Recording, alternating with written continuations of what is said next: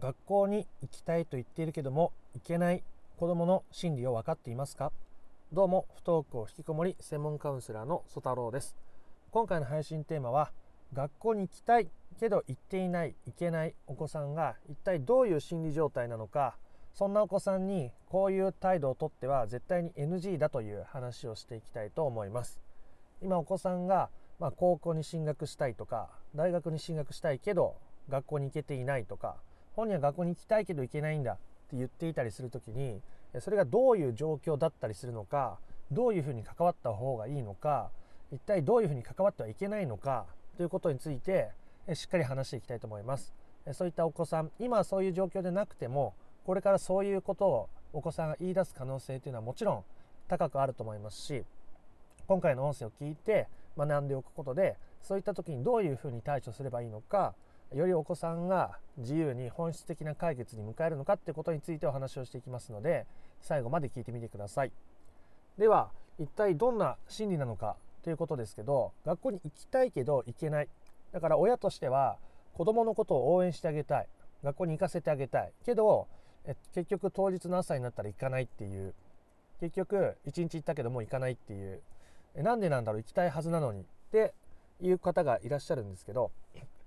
この場合多くはですね子供にとって学校はまだ行かなきゃいけない場所になっちゃってるんですね。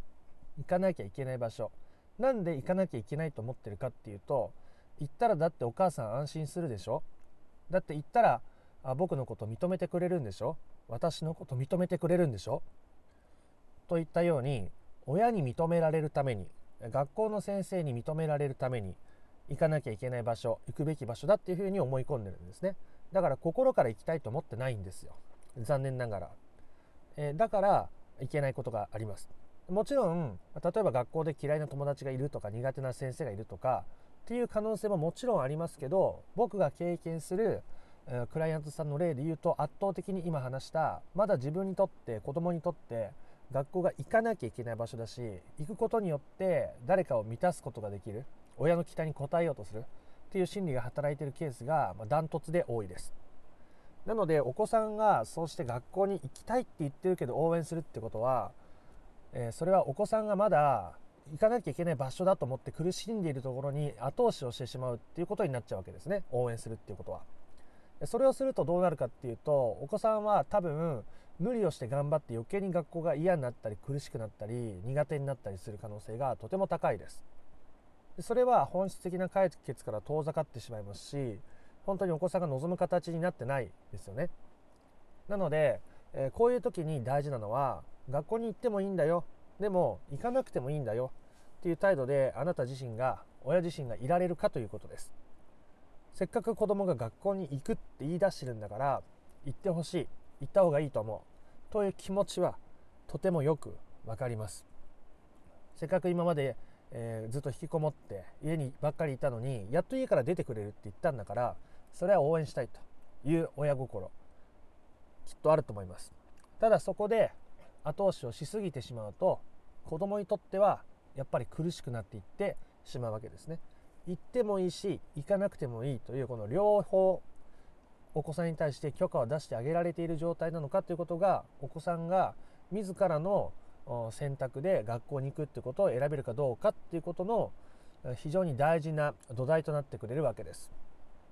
ついついですねやっぱり期待がこう込み上げてきてしまうものだと思いますし、まあ、本人が行きたいって言ってるその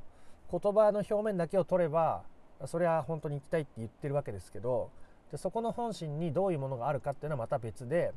だって本当に行きたかったら行くじゃないですか。例えばお子さんがテレビゲームが好きで、え、欲しいテレビゲームの発売日だったらゲーム買いに行くかもしれないし何とかしてネットで注文してくれって頼むかもしれないし何かやりたいことがある時って人間ってももう少し前のめりになれると思うんですよ。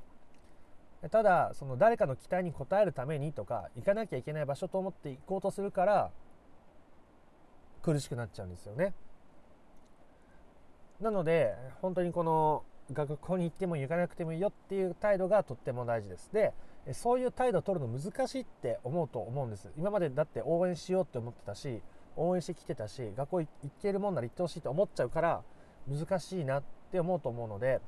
じゃあどういうふうにしたらよりその学校に行ってもいいよ行かなくてもいいよっていう態度が取りやすくなるのかっていうことをここから先お話していきたいと思います。どういうふうにすればいいかというとまずお子さんに直接言うの難しいと思うので、えー、お子さんがいないところで声に出してみてください。お子さんのことをイメージしながら学校行ってもいいよとか学校行かなくてもいいよとか無理して行かなくてもいいよとか無理してあ家にずっといてもいいんだよってことを言ってみたりしてください。でずっと家にいてもいいんだよみたいなことを言ったら余計にずっと家にいちゃうんじゃないかなと不安に思うかもしれませんが、えー、大事なことは許可を与えてあげるということです。許可を与えてあげるということです、え、この許可がない状態で関わってしまうと相手を変えよう相手を変えたいという意識が強くなってしまいますし子供というのはそれを敏感に察知しますね。何か親がやらせようとしてきているぞと。余計に嫌になってしまうわけです。自分で選択したことですら誰かに指示されたと思ったら人間嫌になる。宿題しようと思っている時に宿題しなさいと言われたら嫌になるように、えー、特に不登校のお子さんはそういったところに敏感になっているケースが非常に多いです。だからこそあのそういう相手を変えたいとか変えようっていう意識を極力少なくすることがとても大切になっていきます。学校に行ってもいいよ。行かなくてもいいよ。無理して行かなくてもいいよ。といったようなことを声に出してみてください。そして中には、えっと、無理して学校に行こうとしているお子さんを目の当たりにする方もいらっしゃいます。そんなに無理していかなくてもいいのにまたプレッシャーで大変な思いストレス抱えちゃうんじゃないのって心配になる親心ですね。でこれも無理に止めない方がいいわけです。本人が選択することが大事。だから無理して学校に行ってもいいよ。っていうことも許可してあげる時が時には必要になるわけです。無理して学校に行ってもいいし行かなくてもいいしこのまま家にいてもいいし友達と遊んでもいいし遊ばなくてもいい。っていうことを声に出してみてください。そしていろんなこうやってこうしてもいいよとかこうなってもいいよっていうことを声に出しているとおそらくあなたの中で特に引っかかる言葉っていうのが見つかると思います。一つ特に見つかるっていう人もいれば23個出てくる人もいると思います。胸がざわざわする。そんな風になってほしくないって気持ちが強くなる。そんな言葉がきっと見つかると思います。見つかったらですねそれはかなりラッキーだと思ってください。あなたがそれを受け入れれば受け入れるほどあなたの不登校の悩み問題は解決に向かっていくはずです。例えば家にずっといてもいいよとか YouTube ずっと見ていてもいいよって言った時に胸がざわざわする。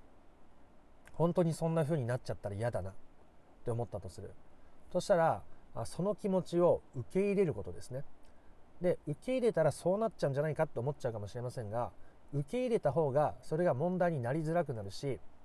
実際にそういうことが起きづらくなるわけです。人間ってついつい意識しないでおこうと思ってることに意識を注いじゃうじゃないですか。もう嫌いなあの人のことなんて考えたくないと思ってもついつい考えちゃうじゃないですか。そうやって自分の中でこう封印している蓋をしている思いとか感情とかっていうのは知らないうちに自分の中で連想してしまっていますしそのイメージが相手に対してのお子さんに対してのプレッシャーとかになっちゃってるわけですね。だからあそういう本当は受け入れたくないようなことでも受け入れていくことが大事です。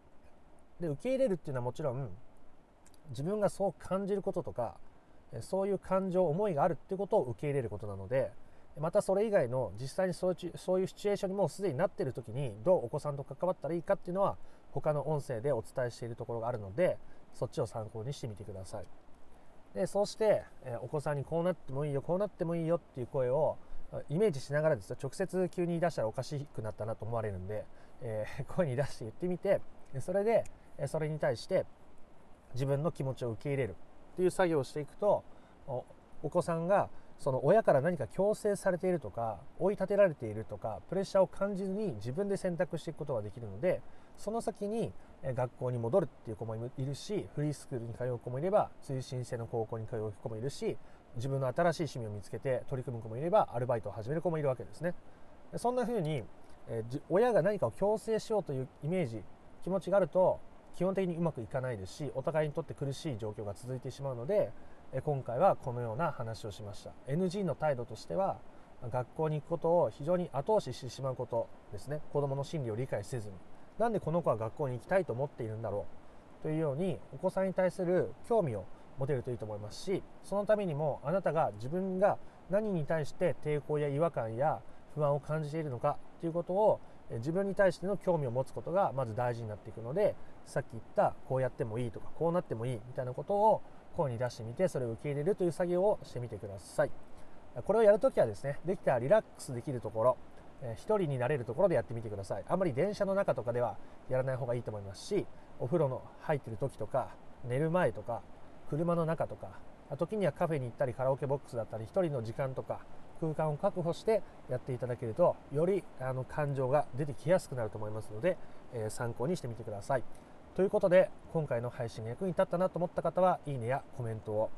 そしてもっと深く不登校引きこもりの解決法について知りたいなという方は動画の概要欄から説明欄から不登校引きこもり解決のための三種の神器をプレゼントしているえ公式 LINE がありますので URL をタップしてそちらから友達追加をしてくださいこのチャンネルでは不登校引きこもりの解決法について特化した情報をお伝えしているので興味のある方はフォローチャンネル登録をお願いいたします。それではまた別の配信でもお会いできることを楽しみにしております。あなたがより、えー、不登校や引きこもりの問題から解決されてその悩みを手放して、えー、より自由な人生を生きていくことを心から願っています。それではまた別の配信でもお会いしましょう。ありがとうございました。ソ太郎でした。